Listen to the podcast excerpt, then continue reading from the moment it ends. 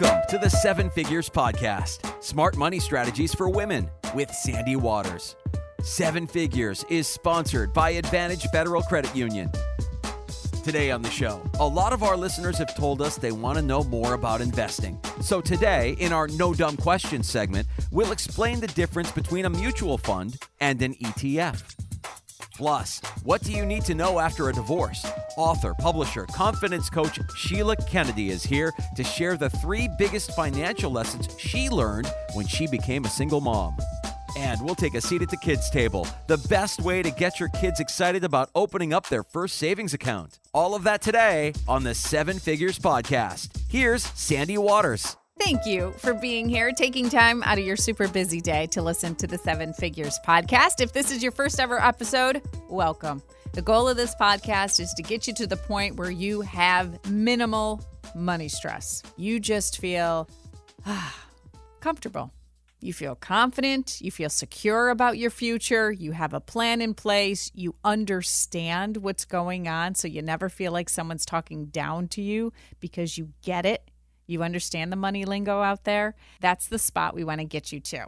We love hearing from you. SandyWaters989 at gmail.com. Love to hear about your money victories. And before we start, we want to give a money victory shout out to Michelle Vanderpool Tamazuski. She said, Just paid off my husband's credit card that we used for a trip to Disney in 2017 and now using the extra money for a patio. Nice. Wait for the patio until you can pay for it in full we will cheers to that. Congrats, Michelle the answers, all the answers I could find you, I could find. When we asked on Facebook what you wish they taught in school, quite a few people mentioned the stock market. Great, let's tackle that today in No Dumb Questions. Our CFP, Erica Cummings from the Harmony Financial Wellness Group at RBC Wealth Management, is here. Hi, Erica. Hi, happy Friday. It was kind of cool to see a lot of people say, Hey, I wish I knew about the stock market because I want to be more active on that side of things. So, yeah. can you explain let's start here mutual fund versus ETF, because those are two words we hear a lot of. Sure. It's really important that people are, are, reaching out because you should never invest in anything that you don't understand. So let yourself be as knowledgeable as possible before you make these decisions. But there is a distinct difference between the two. And the ETF is actually kind of young in the investing world. So mutual funds have been around for quite some time. Basically, when you invest in a mutual fund, you're like you and me, we buy the fund and we contribute to a pool of money that's managed by a team of investment professionals.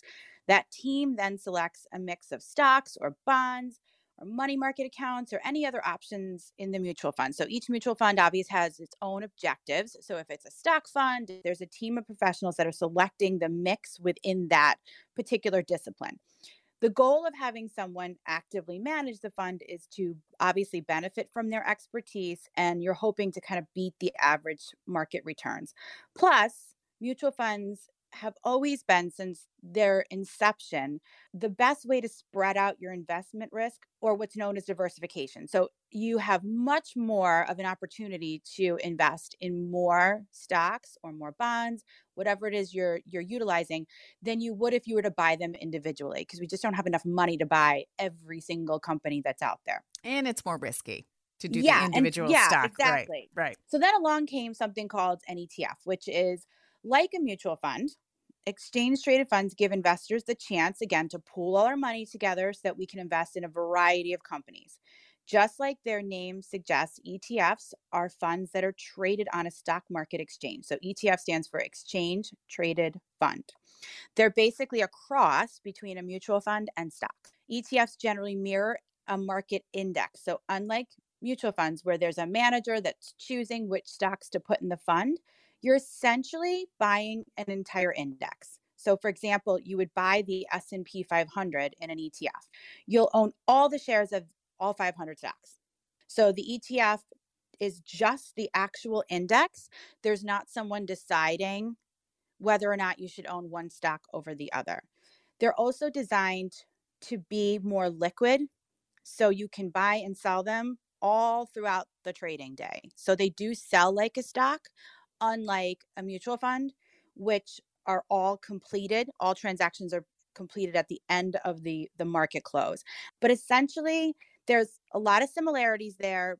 But the biggest thing is instead of investing in just the market as a whole and kind of leaving it there, you are hiring someone, a professional who's deciding within that S&P 500 perhaps 150 of the best stocks or the ones that they think are the best. They think. Yeah, which obviously now that you're hiring someone, it's more expensive.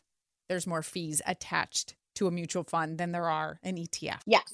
And there's times that they get it really right. So the fee totally makes sense. And then there's times that funds can get it really wrong. All right. Perfect. How can we follow you, Erica? You can find us at harmonyfinancialwellness.com. Also, we're on Facebook by the same name. If you want to get on our newsletter or hear about our webinars, we have a new podcast coming up soon. You can reach out to me at erica.cummings at rbc.com. Perfect. Thanks, Erica. You're welcome. Have a great weekend.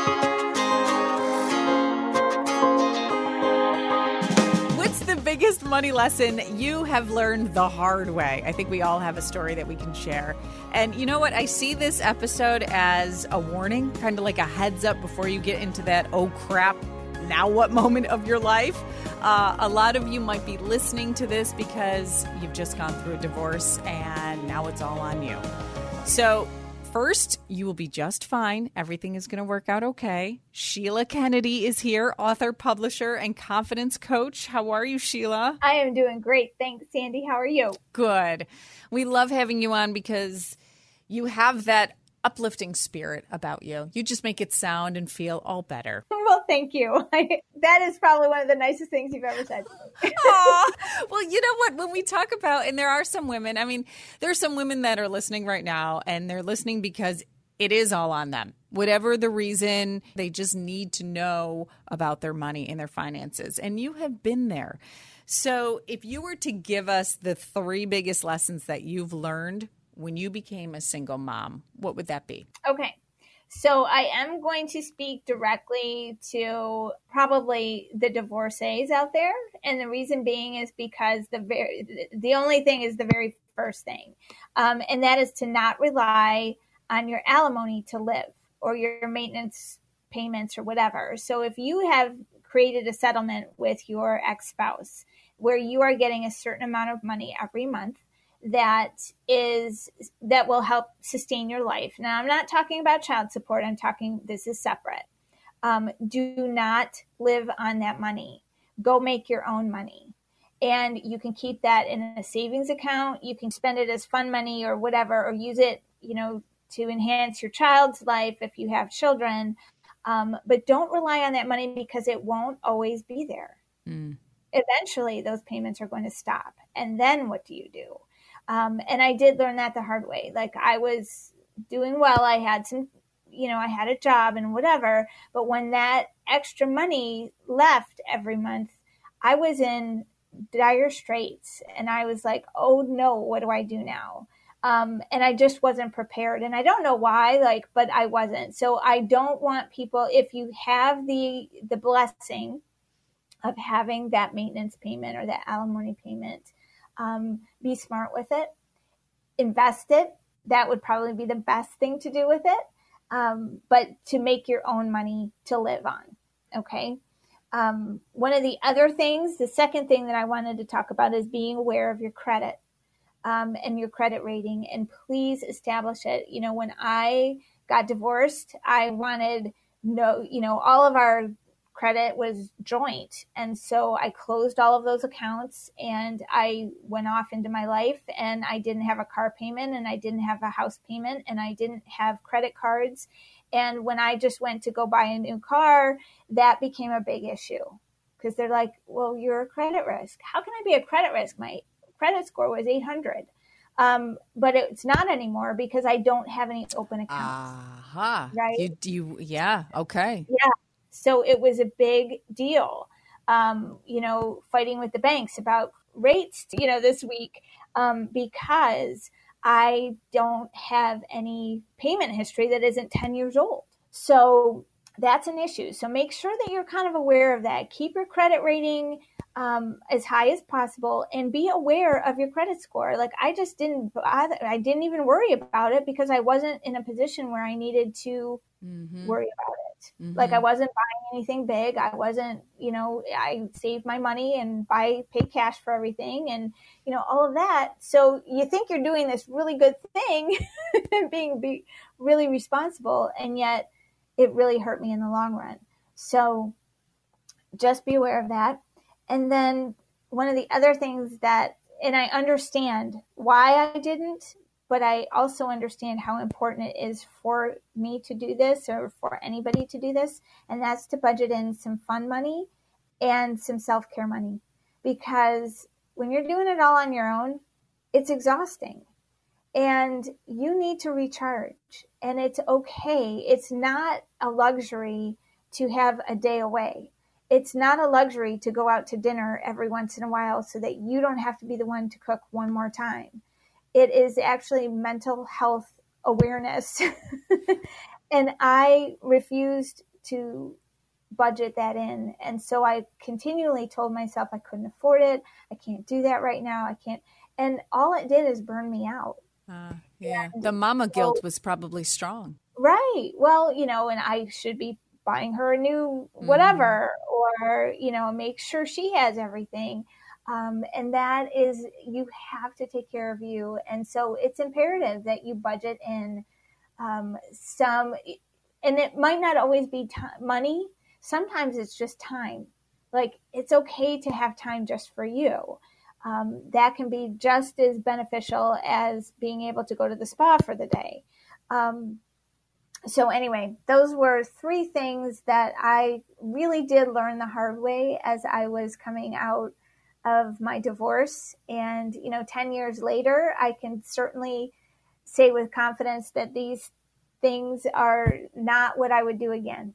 Uh, I can't tell you how important it is to have your own money and um, whether you're married or not, or you've lost a spouse, whatever, but to have your own resources because your life should never be dictated by what you can do because of finances.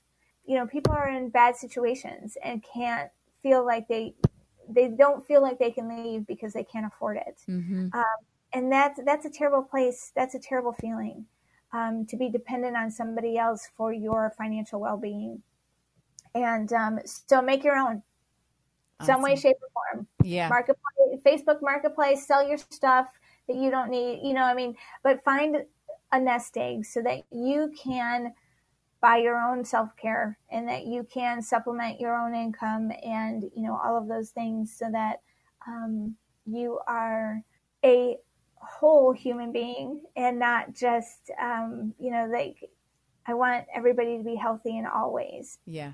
And you know what? With technology nowadays too there is money out there. There are plenty of ways to make the money. You just got to look for it and believe in yourself that everything is going to be just fine. Yes. And um, you know it makes me really sad i when i hear stories especially you know in covid and and people are losing their jobs and mm-hmm. they don't know how you know there's always a way to make money. There is always a way to make money, to bring money in. And it might not always be the most fun way. It might mean doing something that you never thought you would do, but that humility will also bring in abundance. Yeah. Sheila, where can we follow you and uh, and find you and, and learn about all the stuff that you're doing? Sure. Um, at thezebraink.com, and that's ink with a K, not a C. um, and I am on social media, all the different platforms, and I think almost all of them are the Zebra Ink. Please connect with me there. At the kids' table. Our money expert, CEO of Money Savvy Generation, Susan Beacham, is here. Hi, Susan. Hey, Sandy. All right. So today we talked to the kids about savings and checking accounts. What is the difference between a checking account and a savings account? A checking account is where, like, for all the bills and like taxes for your house. So if you buy things for your house, It would go um, into your checking account. And what was the other account? A savings account. A savings account is for like things that you want. It's not necessarily things that you need. It's just like things that you want to buy that you just want to have money for. A checking account could be an account that you like when you give people checks. That could be where you get the money from. And a savings account is say you want like a new guitar or something. You put money in that savings account until you get enough money and you don't touch that money. What is the difference between a checking account and a savings account? Um, a savings account saves your money for like college or like something else. And what's a checking account? Well, it seems to me it's like you check out. You check out your money from the checking account? Yeah. All right, let's get the kids excited about these accounts. well, you know, being able to check out money from your checking account is exciting, right? Yeah, yeah. I like that. I like that analogy. You know, both saving and checking accounts are important for different reasons. So, the big distinguishing characteristic, I always say savings accounts are for holding your money for later, and checking accounts are for using your money now. That's the big difference. So, um, both are useful tools, and you should start with a savings account as early as you can because one of the most common gifts kids get from grandparents is $5 here, $10 there.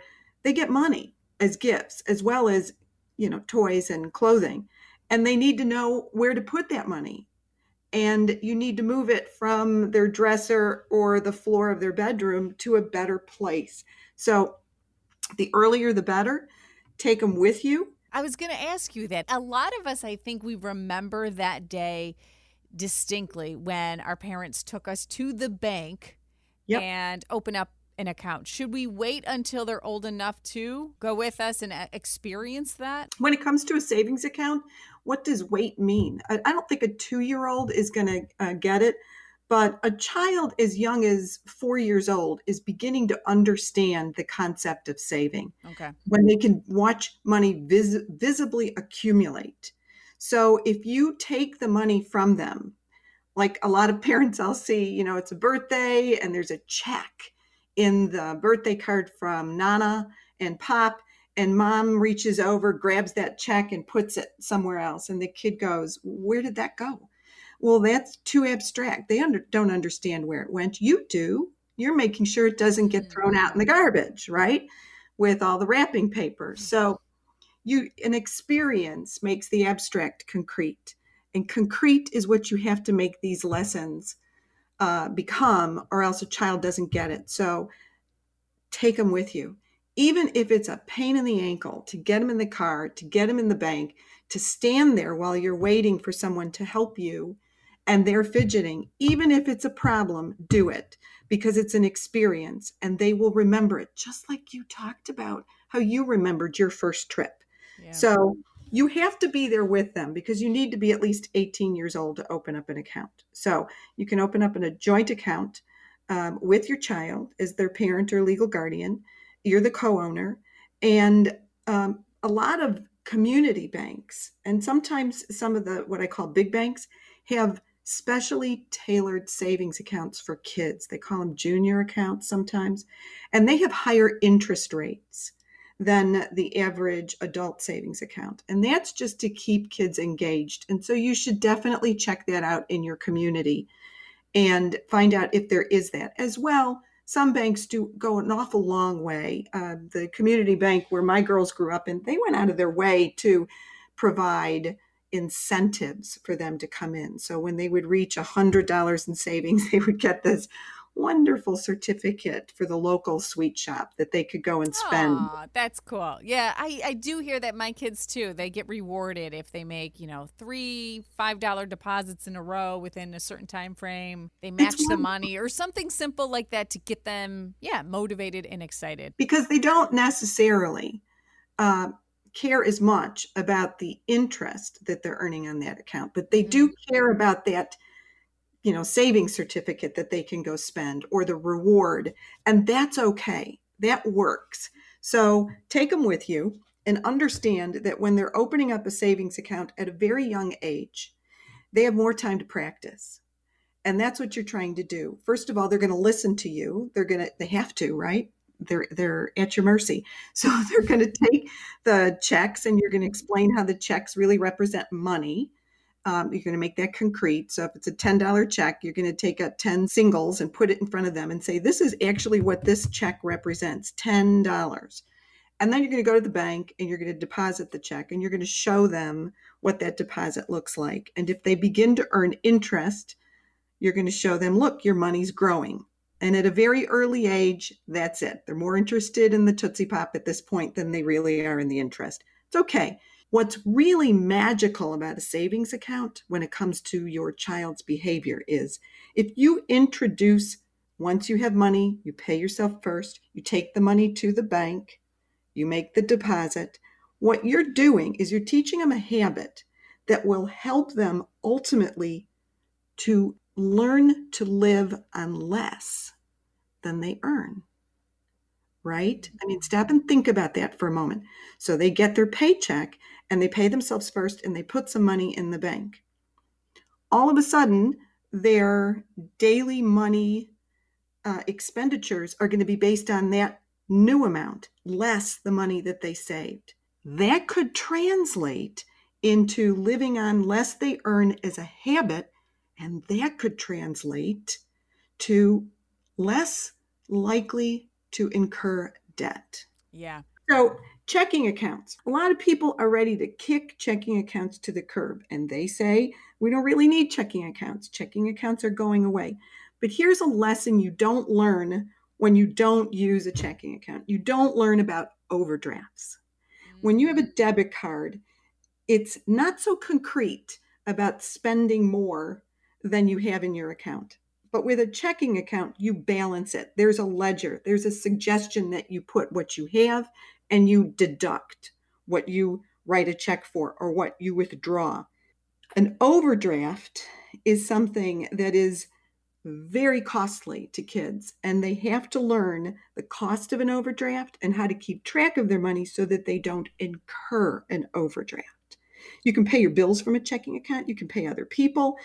Um, you can use your debit card to withdraw it.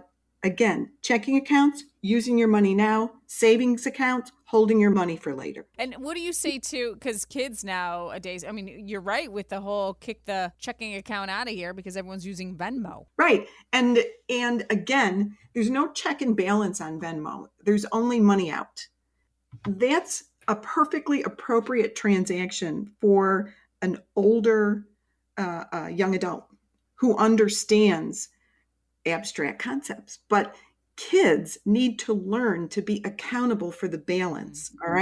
So they need a concrete ledger in front of them. And it's critically important because we live in a world where people make money off our overdrafts. Overdrafts can cost anywhere from 35 to $75. And so you don't want to spend the majority of your money on an overdraft fee. You want to be smarter than that. You want to teach your kids to be smarter than that.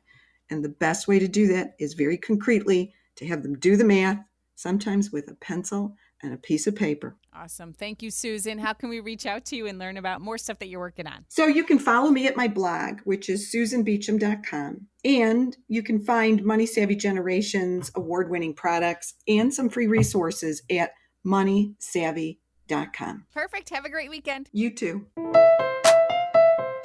That wraps it up. Another show. Let me know if there's ever a topic you want us to answer in no dumb questions, if there's a, a, guest you want me to try to get on the show, or if you need help talking to the kids about money. This podcast is for you. Cheers to each and every single one of you who is proud to say that you're on your way to being a financially confident woman. Talk to you next week. Thanks for listening to the Seven Figures Podcast. Click subscribe so you don't miss an episode. Seven Figures is sponsored by Advantage Federal Credit Union.